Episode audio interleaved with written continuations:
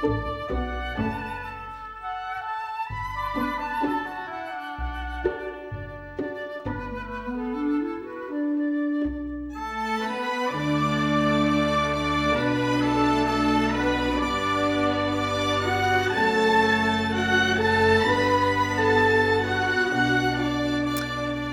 Good afternoon, everyone, and welcome to Deep in History. I'm Marcus Grodi, your co host for this program, and I'm joined by my co host, Monsignor Jeffrey Steenson. Hello, Monsignor.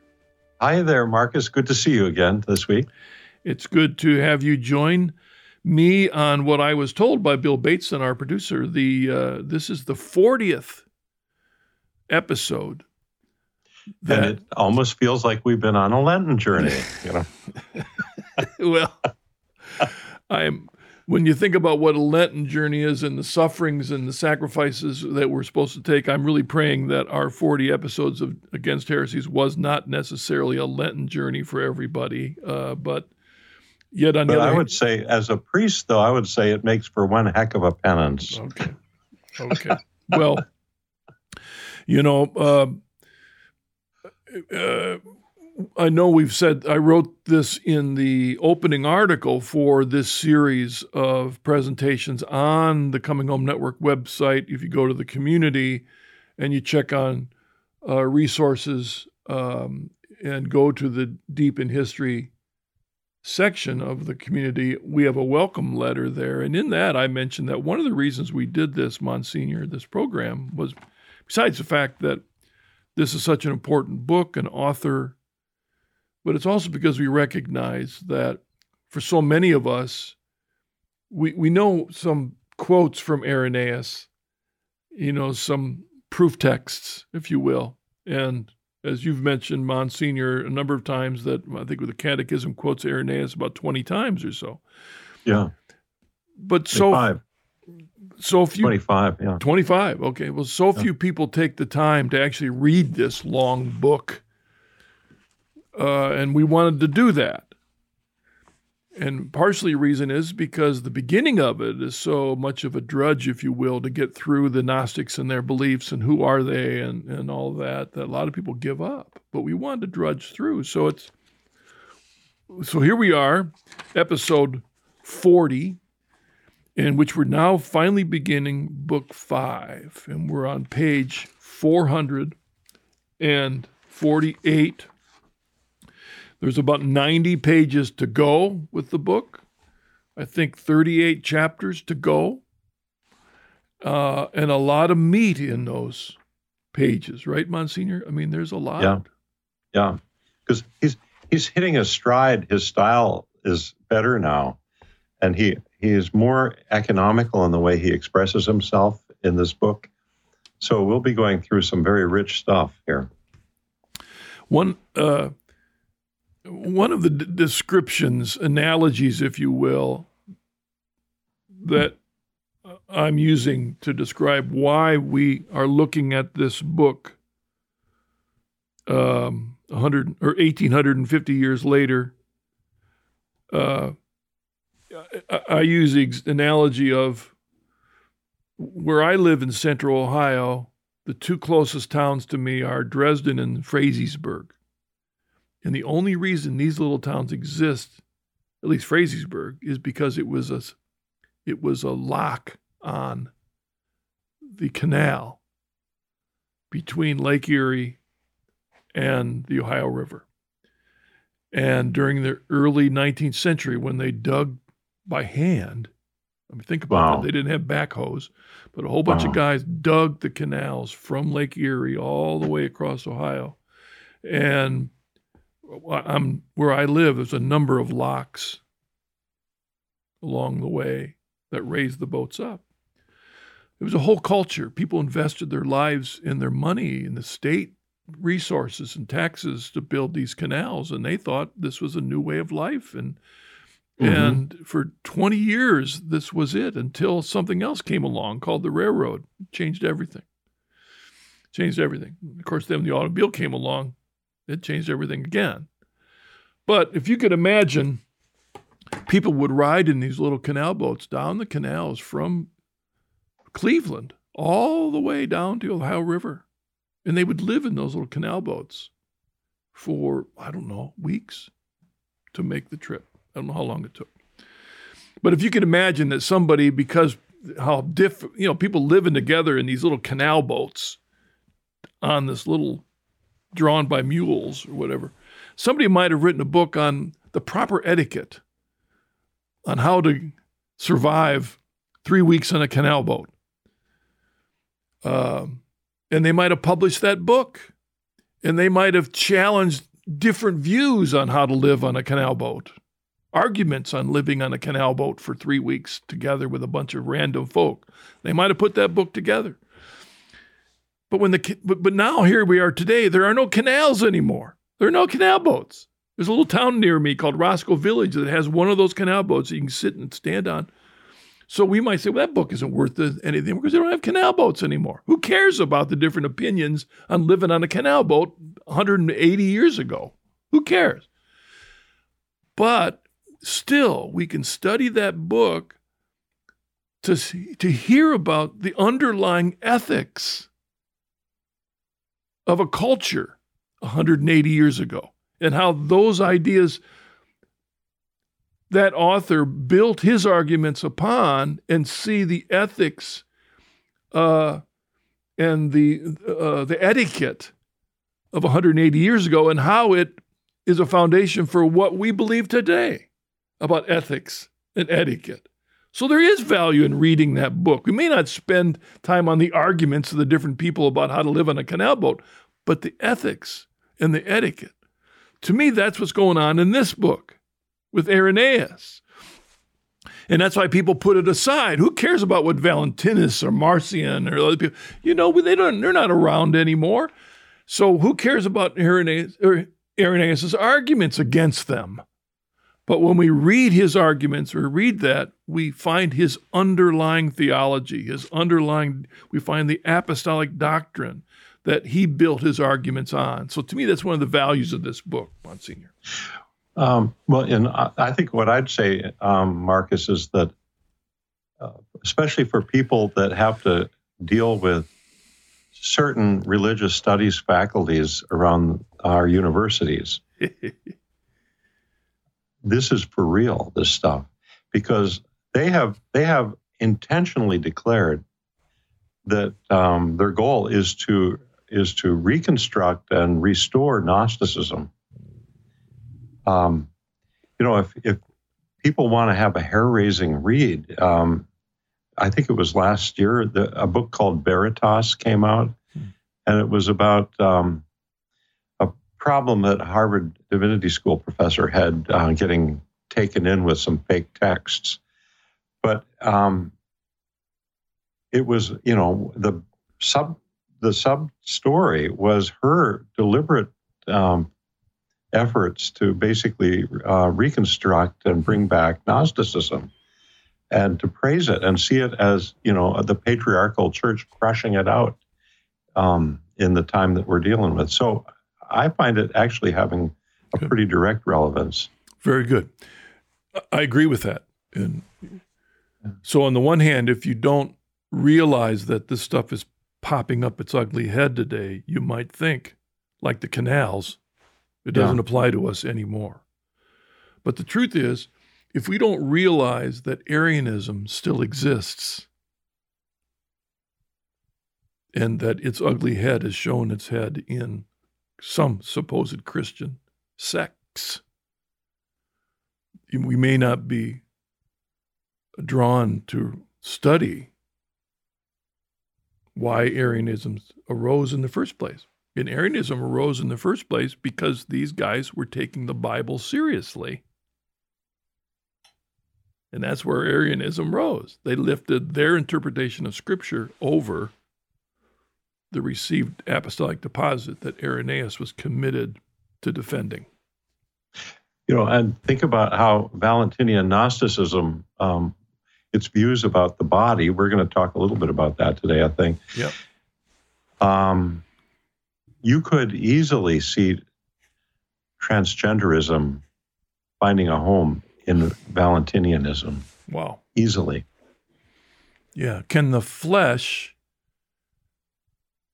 can the flesh receive eternal life? Can the flesh?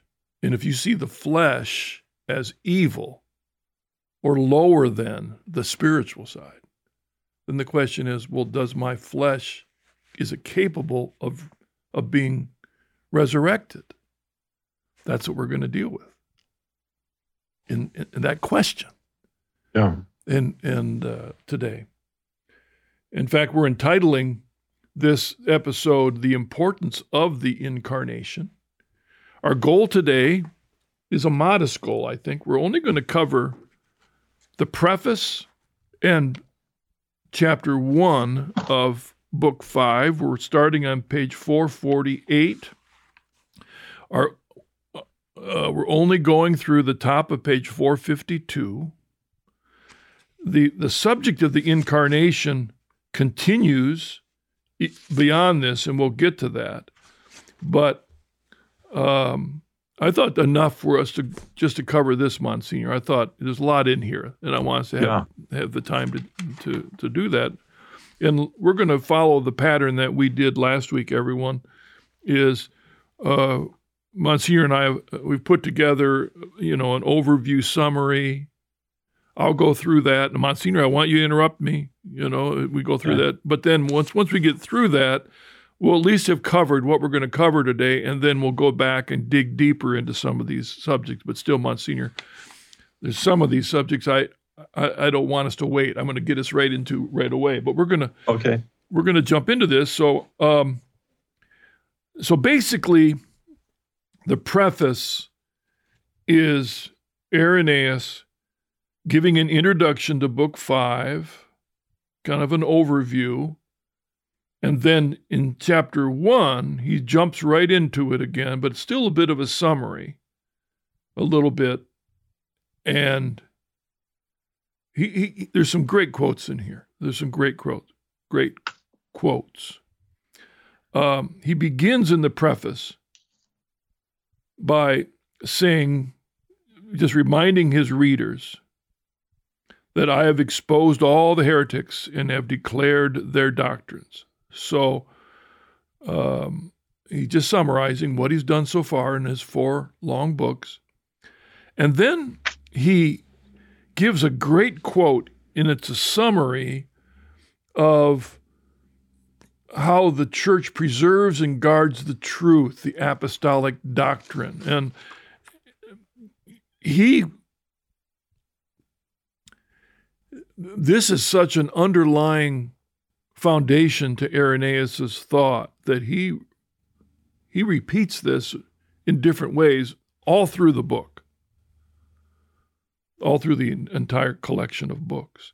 And this is in the middle of that first paragraph, in which he says, I have exhibited the truth and have declared the preaching of the church, proclaimed first by the prophets as we have shown, then completed by Christ and handed on by the apostles, from whom the church, receiving it and alone guarding it well throughout the whole world, hath delivered it unto her children. I have solved all the questions which the heretics press us with. I have explained the, ap- the apostles' doctrine and have cleared up many things which the Lord, by way of parable, both said and did. Marcus, yeah, what I love about that quote is um, is it's an encouragement to the, faithful in the church that if you're in the Catholic Church, I'm speaking in the sense that Irenaeus is using it here, um, you can have confidence that um, because of the faithfulness of the successors of the apostles, um, what they have handed on to you in the life of the church today um, is is is what was intended by God from the very beginning. So it's a it's a marvelous statement about the unity of, of revelation, divine revelation. Think about the end of Luke when Jesus is walking with two disciples along the road to Emmaus who do not understand what has happened.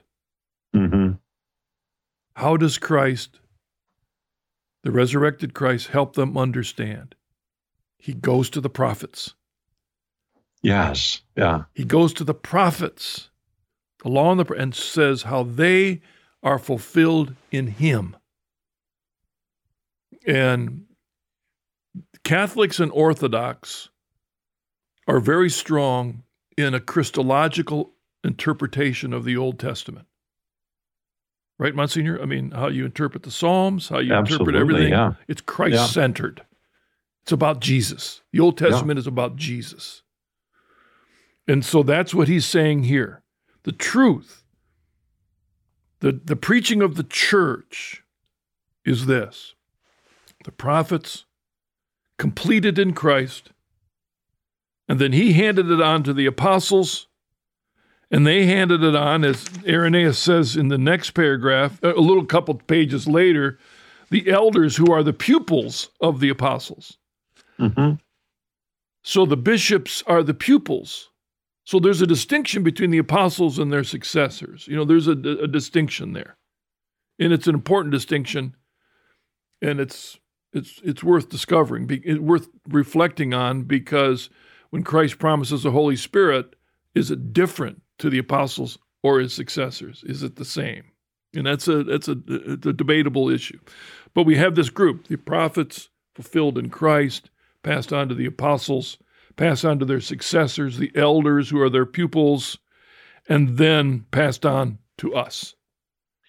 And and dear friend, nothing that the church may subsequently say, if it is contrary to Scripture, is is valid. I think I think we draw that conclusion too, honestly, because Mark uh, Marcus. But I just I was so impressed. I just went through this because I'm doing a Lenten class for a parish here in Minneapolis this uh, Lent on Scripture and and the fathers and Irenaeus is very clear with all the other fathers on the doctrine of the inerrancy of, of Scripture. Scripture. As, So, scripture um, as a part yeah. of that apostolic deposit. So the question became over time what trumps what? I'm not making a political statement here, folks. You know, I'm using the word Trump in a, in a more generic way. but what trumps what? Scripture or or tradition? And the, the the teaching of the church from the very beginning, all the writers would have said that we can't add to or take away from that deposit, which became the conundrum for a guy by the name of John Henry Cardinal Newman. Right. So, What was the conundrum for Newman, Monsignor? Well, how do you explain the developments in the church? And he came up with an organic image of, um, you know, the acorn or the tree. And it, I mean, it starts with a seed, then the tree and the branches, and it's all one. It's all one reality or one truth. Uh, well, to be honest, um, he was building on Vincent of Lérins. Yeah, yeah, yeah. Vincent Lérins had the acorn analogy, I think, and which is the sixth century. Uh, Vincent was in the five, early 500s. So early yeah. fi- the early sixth century. So, which in my in my personal No, sorry. I, I'm sorry. He's a he was in the. Yeah, maybe that maybe that's right. The early 500s. That's what it was. early five early right. five hundreds. You know, Yeah. and, and in my Yeah. personal view, that's talking about a, a big period in the history of the church where why did Vincent bring this question up? It, it was a concern for many of his time. Are, are these decisions being made by Nicaea and Chalcedon and other places and in the battles? Are they add-ons? You know, or are they a, a, a newer way to express the apostolic deposit. So it's not a changing; it's a um, it's just a new expression. You know, The, Right. the battle at Nicaea, if I get it right, was the word homoousios isn't in the Bible. It's not in Scripture. So can we use it? And and the father said yes, it's it's appropriate because it helps to bring out those truths, the, the those fundamental truths in Scripture about the person of Christ. Right. And you're and I agree with Yeah. the way you said that because usually the discussion in all these early fathers, they were not always asking is this new development an expression of the tradition of the church, but is this new development an expression of scripture? There really is in the early church an emphasis on scripture. And tradition is how the early apostolic deposit understood scripture. And so that's why can we use the word Trinity? It isn't in scripture. So that was a battle on that. Newman talks about that in his essay on development. You know, or the phrase three in one isn't in scripture. But they would say, but it's the it's the apostolic deposit. It, it's there in the prophets, fulfilled in Christ, passed on to his apostles, passed on to their pupils, passed on to us. It's in there. But in in, in what in essence, that's what most of us, or I would say, that's what a, the majority believe that John the twenty third was asking for when he called the council, the Second Vatican Council. He said specifically, we're not changing anything, but maybe we need to re examine how we say it in this modern world. And so he didn't want to change mm-hmm. anything, add to or subtract from. But, but do we say it differently given our modern world? And that's controversial in many people's minds because some say we changed it, and you know, and um, some have a problem with Gaudium et Spes because was does Gaudium et Spes the document from Vatican II is it a continuity of what we just read here in Irenaeus, or is it a def- deflection or or going on? And those of us that defend Vatican II would say no, it's a, and that's why John Paul, when he begins the the catechism, the very first word John Paul says that the purpose of the church is the guarding of the deposit. John Paul says, yeah, this is what we're supposed to do. And the church would say, if we got off track on something, then mea culpa. Mea culpa. And for those of us that love Vatican II, it also is very clear that um, it doesn't go where Scripture doesn't. Where Scripture doesn't go, it doesn't go. So we want to be careful about some of these movements that we encounter nowadays, where the church is called to, for instance, same-sex marriages and things like that. You know, um, that's not a legitimate development. Yeah. Yeah, we're in a we're in a difficult time, folks. We, you know, we, Yeah. you know,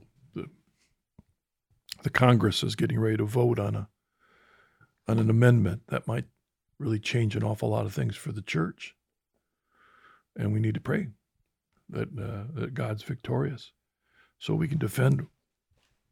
So that we can do what Irenaeus is saying we want to do is preserve, guard, pass on, live, die for the truth. I have exhibited the truth and have declared the preaching of the church, is what Irenaeus says. And that's what we need to be all about. That's why, that's why to me, reading this is what's so valuable. This is uh, where it's at. Now, he goes on to talk about the aims of the book. And he says the overall aim is the detection and overthrow of knowledge falsely called. I love that, right? Gnost- yeah, yeah. The Gnostics call themselves, you know, knowledgeable. Yeah. The word knowledge is the word gnosis.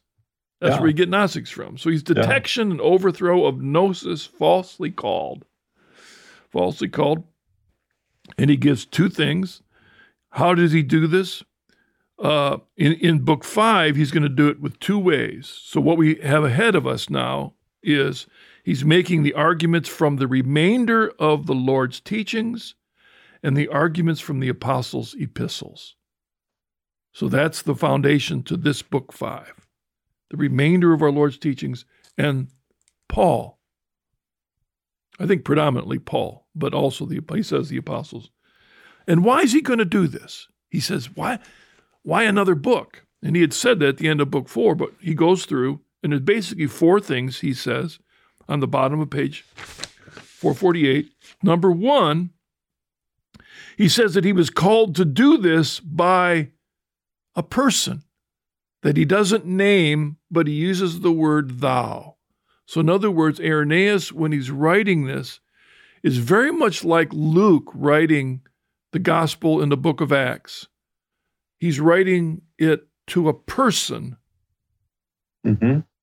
But knowing that it's for a wider distribution. And so he says that he was called to do this by a person. Um, he says uh, for, at the bottom, for so thou didst desire, and we obey thy direction, placed as we are in the office of dispensing the word and labor every way according to our ability. And Monsignor, do you want to talk about this now or come back to it? Sure, we can we can say a word about this Because Yeah. I, I think there's a lot in here, and it's I think it's fascinating. Because we didn't, I don't think we talked about who this other person might be. We yes, we I well we met up with another that elder in the last book um, and considered some possibilities of who that might be. Um, it's we never were told precisely who Saint Irenaeus is writing this book to. Um, the context seems to be that he's writing it to bishops to help them um, because they've asked him for that help because of the problems they're having in their congregations with these Yeah. Gnostic movements that are coming in and and and um, tearing places apart. So I want to make a, I want to make Yeah, a footnote for everybody. Those of you studying this, put a little footnote here and go back all the way to the beginning of the book. The very beginning on page two of this translation, which would basically be in the book one, in the preface, on the bottom of page two, section three of the preface, he makes this statement. And I don't think we talked about this when we started the book, Monsignor. no, I don't think so. No. He says, But thou wilt not require of us, who dwell among Celts and converse for the most part in a foreign language, skill in discourse which we have not learned, nor power of composition which we have not practiced, nor eloquence of phrase, nor persuasion of which we know nothing, rather in simplicity and truth and plainness, the things which are written to thee lovingly, thou wilt lovingly accept, and what is more, wilt cherish them within thyself as being more competent than we are, receiving them from us as a kind of seeds and principles. So there at the beginning of the book, he addresses this, Muncie. It's fascinating, isn't it? Because it you know we have to keep in mind that Irenaeus is a missionary bishop. Um, I mean, he he comes from um, Asia Minor. Um, you know, he grew up in with Polycarp in Smyrna. Um, so it's almost as if uh, this is a, a missionary um, organization that has come to, to France, to southern Gaul, uh, to Lyon to evangelize. And is this a letter home to the head of the mission board?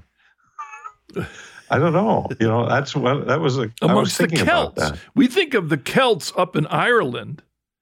But they, but they were basically running the whole of most of the European continent, or at least France, until the Romans now are are pushing in and pushing them out. But um, but I looked at uh, there's a footnote in um, the modern translation of Book One of Against Heresies, where the note says that Lyon um, is was the principal Celtic city in France or in Gaul, and so So yeah, when you're when, he he's a missionary to the Gauls, basically. That, uh, yeah. to the Celts, and um, that's not his native language, right? No, no, and apparently it wasn't exactly Latin either. right. So I mean, that's behind this book, yeah. and you know, my personal guesstimating opinion of this is that most of these things began as sermons because of the, the problem they were in. And so he took that opportunity for his people and for to start preaching it. And then they they were found to be so helpful that either one of the bishops or maybe even the bishop of Rome said, Irenaeus, you got to publish those. I want you to put these down. And so he responded to that in yeah. obedience because he saw that his his office was to dispense the word. You know, sometimes I think we forget when we think about priests and bishops in the church and we what's the we think what, what why do we have priests and bishops of the church and the first thing that comes to people's mind well for the liturgy well that's good but that's not what's their primary that's not their primary thing in my view their reason is the dispensing of the word the proclamation of the gospel, the salvation of souls. And that's what he says his. Oh, one other question I wanted to ask you about. I don't know if you picked up on this, everybody, when you're looking at the book, but he says it kind of strangely. He says, For so thou didst desire, and we obey that direction, placed as we are in the office of dispensing the word. He doesn't say I, he says this we. Yeah, and, and I think it's probably the custom. Of course, the custom of bishops is to use the first person plural when they're speaking um, on a point that affects the whole church, because um, it's the whole family speaking, basically. So we call it the papal we, um, but it's a whole lot more than just the popes that are using um, the first person plural in their communications. Even you see it today. Um, yep. Bishops today, especially the more traditional ones, will use we. Yeah. So I mean, here's an example yeah. of it going way back, as early as we have, of bishops writing uh, using the word we. It's tradition. I. It's either him speaking in union with the other bishops or him in humble submission to writing yeah. with Christ or us. Okay. And yeah, but it, the, what you do, what a bishop doesn't want to do is be speaking on his own.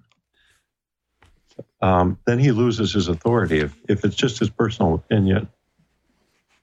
He's a dispenser of what he just talked about earlier.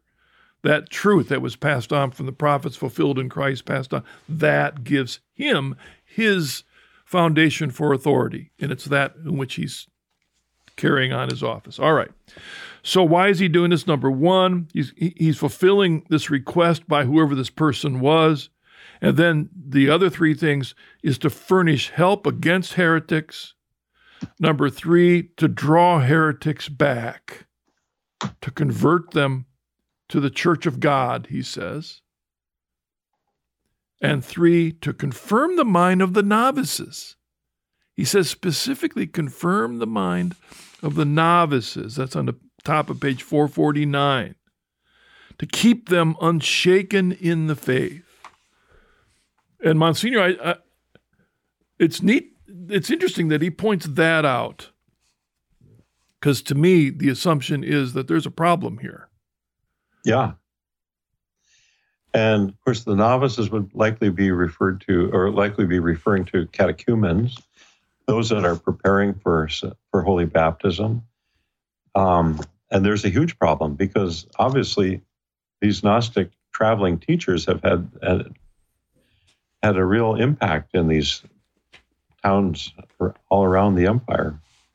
Yeah, because these Gnostics teachers, many of them are priests themselves, even bishops, right? I'm pretty sure some of them are even bishops, or at least at one time were.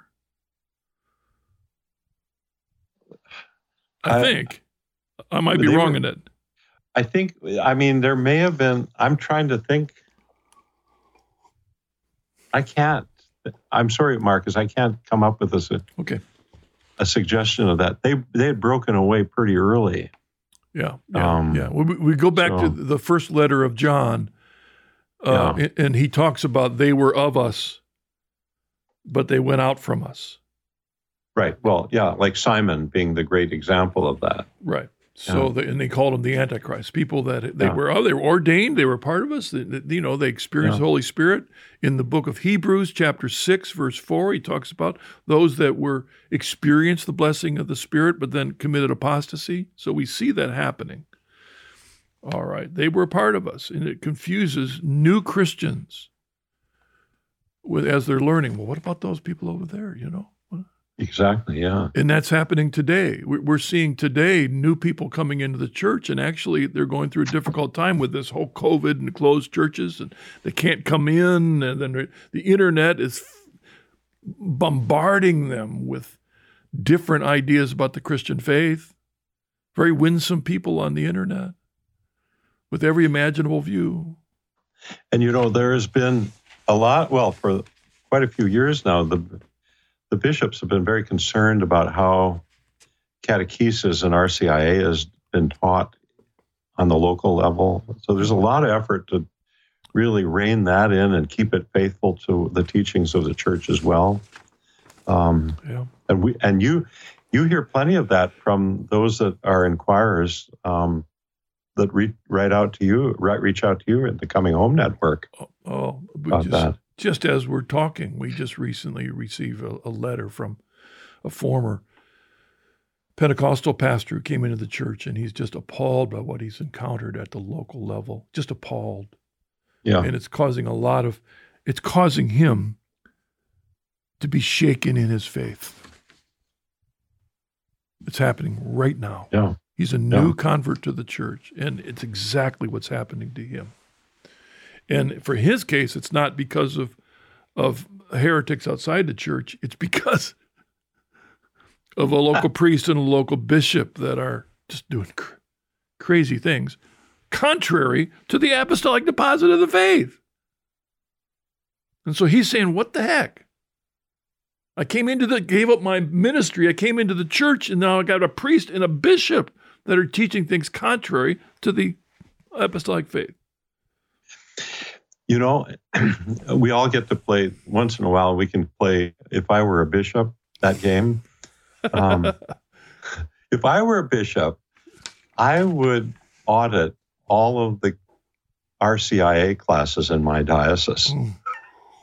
I'd want to know what they were teaching, how they were answering questions.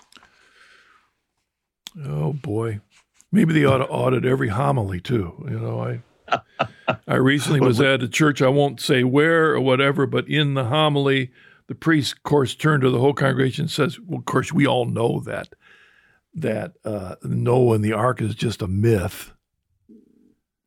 We all know that it's not history." Of course, we all know that the most stupid thing to do is go f- try and find an ark.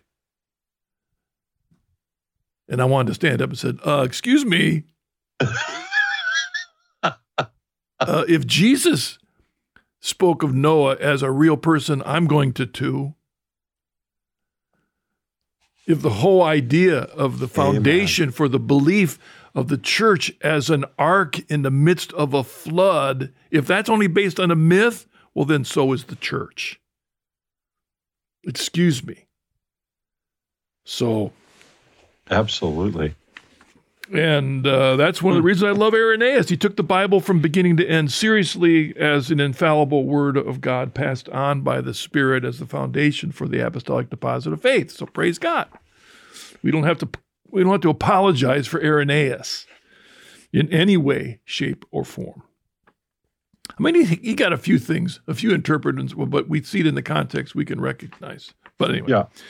On 449, uh, as we finish up the preface and we're moving slowly through it here, he makes a very important point in that that first uh, full paragraph there on page 449. He says, "It will be necessary both for thee and for all who are to read this book very carefully to read what we have said before."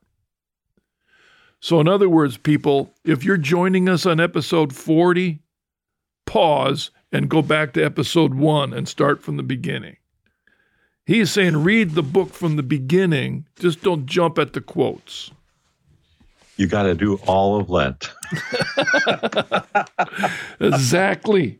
you know, there he says, Thou and all who might read this book. So there we see that kind of like the beginning of the of Luke's gospel in the book of Acts when he's talking to Theophilus. He, he was writing to a particular person, but he knew that this book would be writ, read. But he's telling all, start yeah. from the beginning. And he's why? Why? He gives two reasons in that paragraph. Number one, to cast away their opinions there, the, the Gnostics, the false teachers, to cast away their opinions as dung by the faith that comes from heaven, and two, to follow him alone, who is the true and strong teacher, the Word of God, Jesus Christ our Lord. Irenaeus is committed to the simplicity of the gospel. He is. It's about following Jesus, the Word of God. And so it's his it's there as a part of his message. To separate yourself from the opinions as, and he uses the kind word dung. I wonder what it is in the Greek, Monsignor. uh, by the faith that comes from heaven, by the faith that comes from heaven, he says. That this this this apostolic deposit that we're giving our lives to, its source is not man, it's heaven. Okay. And then he has he ends that with this great quote.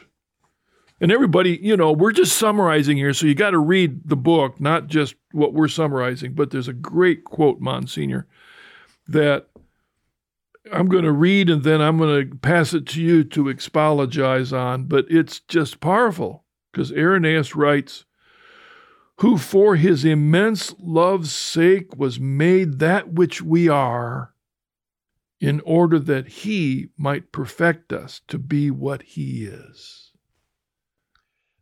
And um, it's just, I think it's another way of, um, we talked last in our last session about, um, we use the language of divinization or yeah. theosis. Um, that, um, well, and, and we're going to find out in a, shortly now about how he develops this, but but this is it's it's this idea that we we go nowhere without Jesus Christ. Yeah. Um, and the incarnation is is everything. I mean, it is the most important thing of all. Everything, everything in existence centers around the person of Christ. And we can't get to where we can't get to where he he is from unless we attach ourselves ourselves to him where he came to to us in our humanity. It's it's neat to think that behind Irenaeus is Polycarp behind Polycarp is John. What does John say? For God so loved the world that he gave his only begotten his son. only begotten son. That's in here. Yeah. That's in this quote. Yeah. John says in his letter see what mm-hmm. love the Father has given us that we should be called children of God, and so we are. The reason, excuse me, the reason why the world does not know us is that it did not know him. Beloved, we are God's children now. It does not yet appear what we shall be, but we know that when he appears, we shall be like him, for we shall see him as he is. See him, at, again, the, the senses. We'll be, this says, that we, in order that He might perfect us to be what He is, will be like Him. Now, I would say that John Calvin and Martin Luther didn't read this. Yeah, they, I don't think they would have had any problems with this. Huh? They would have loved this. Well, the reason they? I say they had a problem with it is because th- this idea of imputed righteousness. In other words, we're not, they don't see us being perfected to be what he is. Oh, I see what you're saying. Okay, yeah. You know, this is not Calvinism. This is not Lutheranism. In other words, this is about, he came not just to cover up our, our dung heap, with his righteousness, he came to perfect us so that we might be what he is. That's why he said we must be perfect as our heavenly Father is perfect. And he came to change he, us. Anyone who's in Christ is not just covered. Anyone who's in Christ is a new creation. The old is gone, the new has come. Paul writes. That's right. He didn't he didn't come and then throw us on the bus to heaven. we we have to we we have to cooperate every step of the way. He's very very firm on this point that that God does not compel. Yep. God created us to be free and we have to choose for Christ. We have to choose to attach ourselves to Christ. You, in that sense, you make a, a wonderful point, yeah. Monsignor, is that what, what Irenaeus is saying here, he's building on what he just said in book four. Yeah, that's right. Because he just had that big section on, on freedom. This is a great quote. Uh, uh it just is a powerful quote. And you know, Marcus, I just it reminds me too of how um, in my when I do um, you know acts of um, self-examination and think about that, one of the things that I realized as I got older was how much I had let the institution of the church dominate my understanding of the faith. And I kind of lost sometimes I would realize you know, I'm I'm more interested I spend more time with the church as institution and what it does, what she does, than I do with her Lord, with Christ. Yeah. And when you come across a writer like Irenaeus that is so deeply Christ centered, it it's such a refreshing thing to go back to the foundation. To to emphasize Christ doesn't mean taking away from anything else no. in the church. The church is there to preserve and to proclaim and defend and die for Christ. And it, it struck me this morning when I was reading in the Psalms. David writes, I assume, in um, let's see if I got the right psalm here uh, Psalm 16, David begins Preserve me, O God, for in thee I take refuge. I say to the Lord, Thou art my God. I have no good apart from thee. Well, David didn't say, Preserve me, O God, for in Israel I take refuge.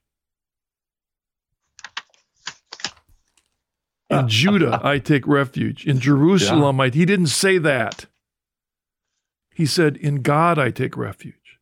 So we Catholics have to be careful that we don't say, Preserve me, O God, for in the church I take refuge. David didn't deny that God had chosen Israel as his own by not mentioning him, but he kept the priorities right. It's God he takes refuge in. Catholic Christians and non Catholic Christians, of course, it's Jesus that we take refuge in. It's Jesus that we take refuge in. That's what Irenaeus is emphasizing here. Read this sentence with yourself. Who, for his immense love's sake, was made that which I am, mm-hmm. in order that he might perfect me to be what he is. And if we are not responding to grace to change, we've denied this. He did this to make us like him. But he doesn't force us, like it said in the last book. He gives us grace. He gives us the deposit of faith. He gives us the fellowship of the church. But it's still up to us to put aside these things, to put off the old man, as Paul says, and put on the new. The word put involves our effort. Now we'll talk a little bit about being Yeah. made again, but and and you know, and I think we we we're not saying that we can do it on our own. Um, I love there. There's an expression that Saint Augustine uses in his work on the Trinity that um, because of the incarnation, we go through Christ to Christ. So we can't we we are unable to approach the Word of God in His divinity we're simply unable. Irenaeus points this out along the way here, the, all the reasons why we can't. But because of the incarnation, he came to be as one of us. So through his humanity, he takes us to his divinity. We have to join him in that. We have to do the searching with him, but or we have to we have to attach ourselves to him by deliberate choice. But taking us to his divinity, then we can see God and participate in the life of the Trinity, have communion with the life of the Trinity. Um, so it's the incarnational theology here is just so rich. yeah, I, I Um, I'm that, that's a great segue into the next section. Uh, because of time, I want to make sure we don't short shrift it. But folks, I think we Yeah. want to keep on. If you need to take a pause because Monsignor and I have gotten a bit too long in the tooth, uh, feel feel the need for that. But we want to get into chapter one then, because here's where he begins talking about. Well, he hasn't begun. He's been talking about it all along, but he focuses on the importance of the incarnation. And uh, uh, just in words of summary, Monsignor, and then I'll have you jump in on page Okay. 449. He talks about Christ's incarnation helped him communicate the Father to us. He talks about the value of that. And remember, last time we talked about, you know, we were children and we needed, there was all kinds of reads because we're children. And so, that, that, so he's been building on this idea that the incarnation was necessary. And he says we had to see and hear him so that we might learn from him, have communion with him, imitate his deeds, do his words, and receive growth from him who is perfect. Now, that's a summary of what Irenaeus says here in some ways. But do you hear Irenaeus talking about our need to grow in perfection? mhm. He became incarnate so that we could hear and see him, so that we could imitate him, learn from him, have communication. It's- the incarnation was necessary that we might learn from him. The incarnation was necessary so we could have communication, have communion, excuse me, with God. So that we could see his deeds and imitate them. We could hear his words and do them. We could receive growth from him. He's perfect so that we might become perfect. And we were preordained by the foreknowledge of God to be this which he is changing us. He's we were, we were made by him to be after his own likeness, made by him who is most excellent and good. Monsignor, you want to comment about that at all? I mean, it's just a, that's a summary of what he says in that first part of section one. Yeah. No, I Marcus, I think you can press on here. Okay. Okay. So in on page 450, he gets into the apostasy that rules us. Um,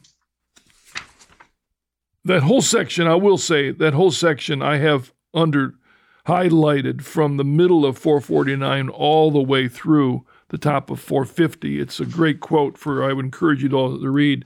But then he talks about that he ransomed those who were led into captivity, and he gives a 10 step process about this ransom. And Monsignor, this is to me is fascinating because he's summarizing all of salvation history here. He's saying, by nature we belong to God. One.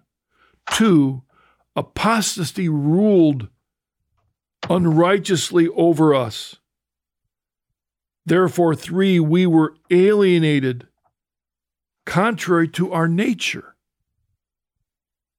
We were, were blind to how we were alienated to our very nature. Four, we were made disciples of this apostasy. So I mean that's a fascinating thing he says. Not only were we in apostasy, but we were we were we were bringing others into it, maybe blindly.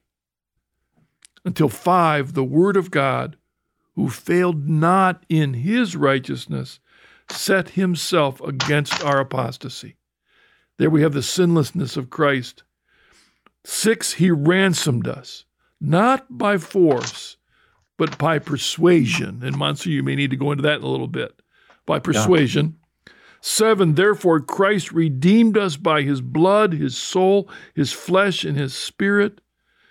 Number eight, bringing God unto man by the Spirit, and then bringing up man unto God by his incarnation. There's great stuff in here. So that in step, step nine, in his coming, in his might and truth, bestowing upon us incorruption. So that 10, therefore, the heretic's doctrine has all come to naught. It passes to you, Monsignor. I mean, there's so much good stuff in there. There is great stuff in here. I was, I had forgotten that um, Irenaeus lays a foundation for the ransom theory of the atonement.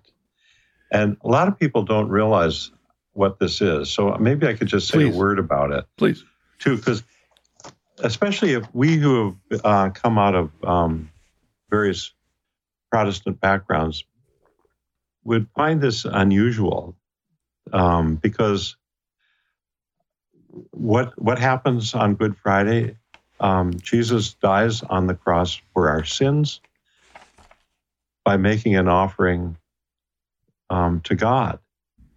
Well, there's a whole long history to this uh, story, and I just, in a very few, few, words, I want to just speak about this. Um, we the early fathers um, basically had two ideas about how how we're saved or you know, the means of of salvation, um, atonement, if we will. One is we've talked about already is this idea of theosis or divinization that because of Christ's presence coming to be with us, uh, we can become like Him, and, and and therefore are brought home also though but you got to deal with a couple of other factors um, you know um, christ's battle against satan his yeah. his work on the cross and irenaeus starts to lay this out um, which is typically it's commonly called the ransom theory of the atonement and he really has all the elements to it here hmm. um, uh, satan basically stole us from god um, and you know now he claims that he has a, he has we're his rightfully. Satan would claim, and God, as Irenaeus says, God does not compel here. God sends His Son, and uh, through well, I think he uses the word somewhere here, persuasion. Um, he he um, he frees us from Satan and uh, the later the later fathers really go on about this uh, at some at some um, length. Um, uh, Saint Augustine has a mousetrap image that the cross um, is like a mousetrap. It's bait. The bait of the Son of God has been set on that mousetrap, and the enemy rises up to catch it or Gregory of Nyssa, the cross is a fishhook, and the bait is sinless humanity, which Christ is, and he rises up to grab that delectable fish and its divine substance. Well, and, and it's interesting that Irenaeus says that yeah. for he says the word of God who failed not in his righteousness set himself against our apostasy. That's what you're talking yeah, about. It's amazing, you know. So I, you know, I do you remember that work, um, uh, 1962, um, Christus Victor. Does that name ring a bell? Uh, kind By of, but Gu- Gustav Aulén. Oh yeah, yeah, Swedish, yeah, yeah, yes. He was a Swedish pastor from Lund, And he wrote this work called Christus Victor, and it's about um, this ransom theory of the atonement that kind of got lost in Reformation theology. Well, actually, got lost earlier in that. It was St. Anselm that developed the, or he laid out the substitutionary theory of the atonement, where, um, where Christ's offering was to placate the anger of the righteous Father who had been betrayed by his creation. Um, we, the, the fathers of the church are more, they don't talk like that. They yeah. talk more about how um, Christ came to free us from the dominion of Satan. There, um, there, there is and, a. Yeah, I'm sorry. Yeah. Well, well, there is a more contemporary writer that our audience might be very familiar with who was very much in the ransom theory. An Anglican by the name of C.S. Lewis. I was going to say it. Yes. that's what Aslan does. Yeah. That's that's the whole point of Aslan being uh, uh, being killed on the the stone uh, uh, dais or whatever it's called. But he also not only in the Tales of Narnia is the whole thing about the ransom theory in the the Lion, the Witch, and the Wardrobe. But what's the name of the main character in the sci-fi novels? The main character in Perelandra and that hideous strength. What's his I name? his name was Ransom. Exactly. It? It's named Ransom. C.S. Lewis Touché. is all over this. Touche. Isn't that fascinating? It's well, fascinating. You know, we didn't research this, folks, but that makes me want to take a. Okay, was C.S. Lewis unapologetically reintroducing the ransom theory or emphasizing it in the midst. Now, I was never an Anglican, so I don't know whether this theory is floating around in the last hundred years during in modern Anglicanism. I can't even honestly. It, it's not a. Maybe it's because I was so influenced by C.S. Lewis writings that the whole ransom theory is not a surprise to me at all. So I can't I can't picture how prevalent it is amongst evangelicals, which is my background. Maybe it's much more accepted as one of the options or one of the ways to look at it. But frankly, I can't, I'm sure we didn't get it from reading the early church fathers. If we got it from anyone, it was C.S. Lewis. Oh, and that would be so interesting. I don't know enough about it to know where Lewis developed these ideas from. Um, but certainly, you know, as an Anglican, we, you know, using the Book of Common Prayer, um, the the substitutionary theory of the atonement was the predominant way that we thought about um, the atonement. Yeah. Uh, well, St. Anselm was a very fine Archbishop of Canterbury, you know. but as you said, this is, I mean, we didn't come up to it. He uses the word himself against the aforesaid apostasy, ransoming from it the things which are his own. Ransoming from it, the apostasy, yeah. the devil. And he, I, and I just, it's so moving because, you know, uh, like the old hymn says, he could have called 10,000 angels and he could have just completely destroyed the powers of evil. But he carried through this whole work of laying down his life. Um, and Irenaeus, you know, touches on this here he, when he alludes to how it is that um, he came to persuade, basically, lang- that language. I, to me, the the struggle, I, I haven't thought about it in a while, but with the ransom theory is this this idea. It almost implies that God had to submit to the devil um, you know that that's a struggle with that. Yeah, you know. Yeah, and that's what. Yeah, because the because Saint Anselm's argument was the devil has no rights whatsoever. Um, so the, that theory should be thrown out on the surface of it because of that. But but here, yeah. You know, the, the last paragraph of, of uh, section one, thus the Lord having redeemed us with his own blood, and giving his soul for our souls, and his own flesh for our flesh, and pouring out the Spirit of the Father for the union and communion of God and man, both bringing down God unto man by the Spirit, and again bringing in, or the other translation could be up, man unto God by his incarnation, and in might and in truth by his coming, bestowing upon us incarnate or incorruption by our communion with him. And then he says, and all the doctrines of the heretics are come to naught. I mean, that's just a wonderful summary there. Yeah. And it, you know, we can get caught up in arguing over interpretations of doctrine, but what it really, the bottom line is, is the, the whole ransom theory should humble us to our knees because Christ took our place, took our stead. And that's what comes out when C.S. Lewis does The Lion, the Witch, and the Wardrobe is that Aslan, if I remember right, takes the stead of Edmund, who had gotten who had gotten lured by the the witch. Yeah. And she had a claim over him.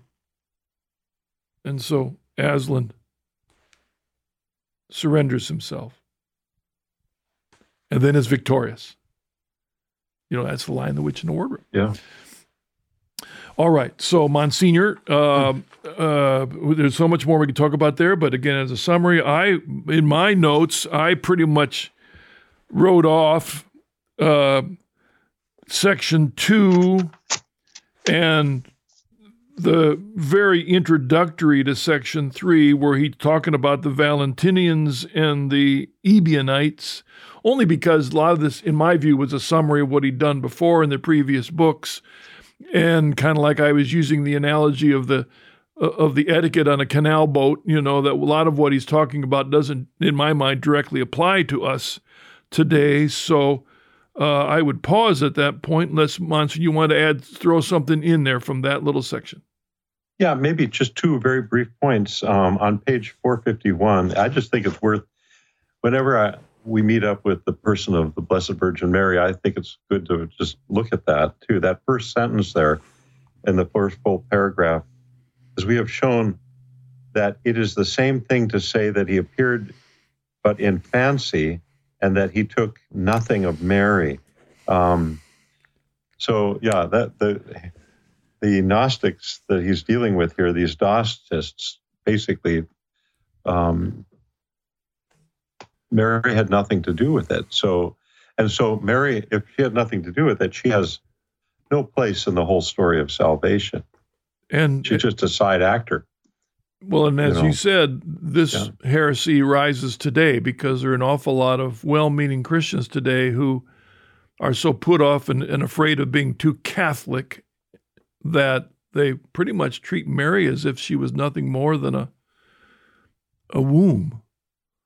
Uh, yeah, that's right. That that you know he just that that Christ just kind of shot through, but um, it didn't stop to collect anything of humanity along the way.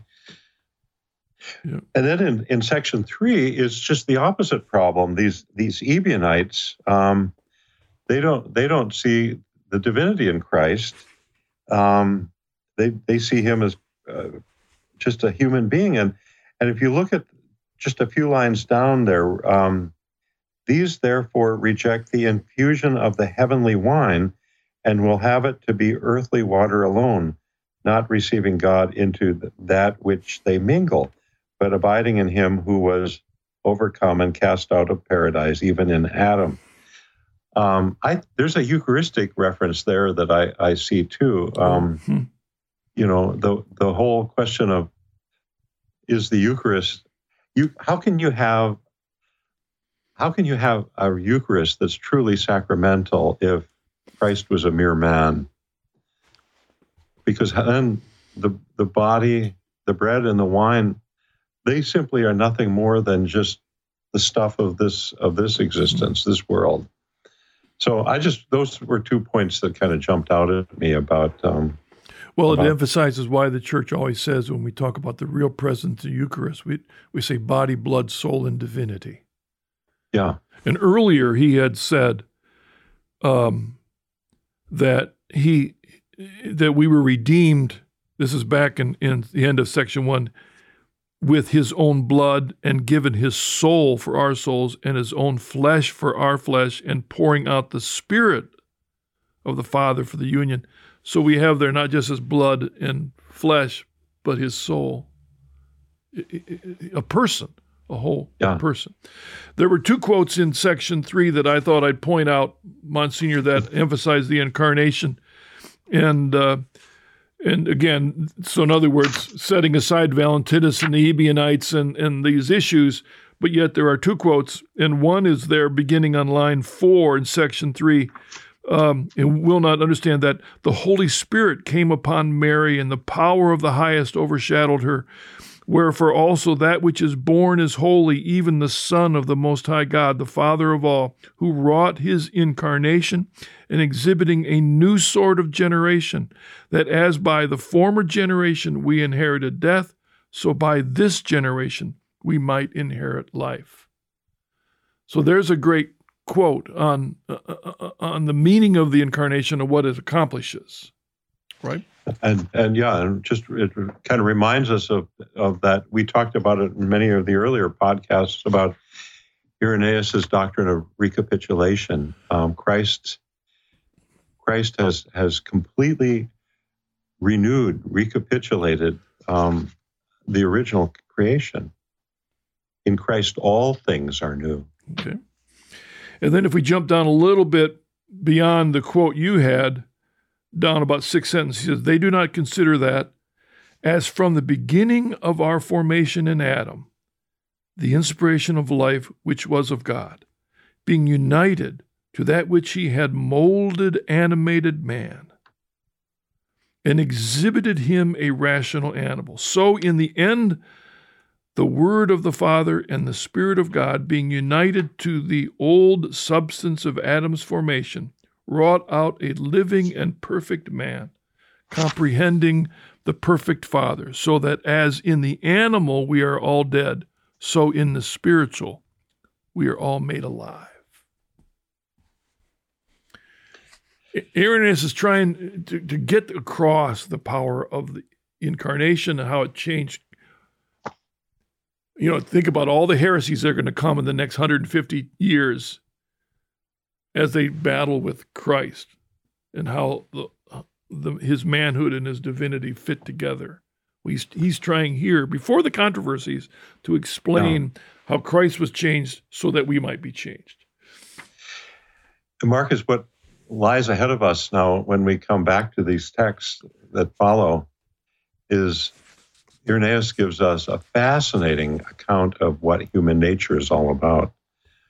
Um, so we'll be talking about spirit, the soul, and the body, and how all three, you know, yeah. in the in a in the perfect man, the one that is redeemed, they all function together. Um, all three created by God, yeah. all three make up who we are, and all yeah. three are redeemed. Uh, all right. Monsignor, could you close us with prayers? Of course, I'd be happy to. Um, just, I think I'll use this prayer for um, the office today. In the name of the Father, the Son, and the Holy Spirit. Amen. Bestow on us, we pray, O Lord, a spirit of always pondering on what is right and of hastening to carry it out. And since without you we cannot exist, may we be enabled to live according to your will through Jesus Christ our Lord. Amen. Thank you, Monsignor. Once thank again, you so much. God bless. Okay, thank you, and all of you for joining us on this episode. We look forward to uh, jumping in next week. Book 5, Chapter 2. We'll see you then.